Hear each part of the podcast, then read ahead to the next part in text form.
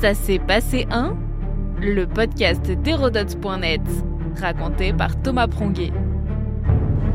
Ça s'est passé un 21 octobre 1520. Magellan franchit le détroit qui porte son nom. Le détroit de Magellan entre l'Atlantique et le Pacifique, à la pointe sud du Chili, est emblématique des grandes découvertes du XVIe siècle. L'homme cherche alors à dompter les mers. Le périple débute un an plus tôt. Fernand de Magellan quitte le port de Séville en 1519. Au préalable, l'explorateur portugais reçoit le soutien du jeune roi d'Espagne, Charles Ier. Estimant ne pas être reconnu à sa juste valeur dans son pays natal, il offre ses services à la couronne espagnole. Elle finance son expédition, affrète 5 navires et 250 marins. Tout est prêt pour le départ. Le navigateur a pour seul objectif en tête de découvrir une nouvelle route vers les Moluques, les îles des Épices, actuellement en Indonésie.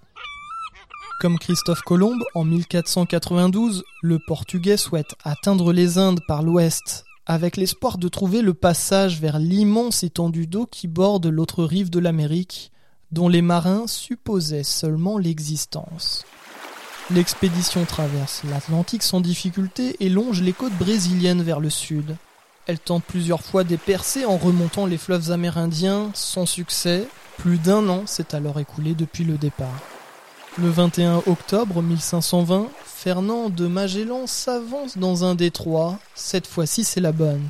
Le navigateur baptise la Terre de Feu à l'extrémité du Chili Pourtant, la traversée va lui prendre bien plus de temps qu'il ne le pensait. Sur sa route, de multiples canaux et îlots compliquent le chemin, un véritable labyrinthe aux eaux tumultueuses. Au même moment, Magellan fait face à des mutineries. L'expédition perd deux navires et plusieurs dizaines d'hommes, l'un des bateaux ayant déserté. 38 jours plus tard, les caravelles tombent enfin sur une immensité d'eau, le Pacifique. Les marins viennent de parcourir 611 km à travers le détroit de tous les saints, comme il est alors nommé. C'est le plus long et le plus important passage naturel entre l'Atlantique et le Pacifique. Personne n'avait encore réussi à trouver la voie entre les deux océans. Le détroit sera renommé au nom de Magellan pour lui rendre hommage. Les trois navires restants se lancent à l'assaut de cet océan encore inconnu, baptisé par Magellan la mer Pacifique. Mais en direction des îles aux épices, l'explorateur perd la vie lors d'un combat avec des indigènes aux Philippines.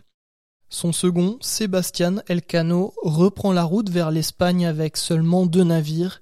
Il passe par l'Afrique du Sud et le cap de Bonne-Espérance. Plus de trois ans après leur départ de Séville, une seule frégate ralliera le port espagnol, avec à son bord 18 survivants. Après d'innombrables pénuries et difficultés, ces marins sont les premiers à avoir réalisé un tour du monde complet. Le détroit de Magellan deviendra un haut lieu de transit maritime, la deuxième route navigable la plus utilisée pour passer de l'océan Atlantique au Pacifique, après le Cap Horn, lui tout au sud du Chili. Notre podcast historique vous plaît N'hésitez pas à lui laisser une note et un commentaire ou à en parler autour de vous. Et puis pour en apprendre plus sur l'histoire, rendez-vous sur hérodote.net.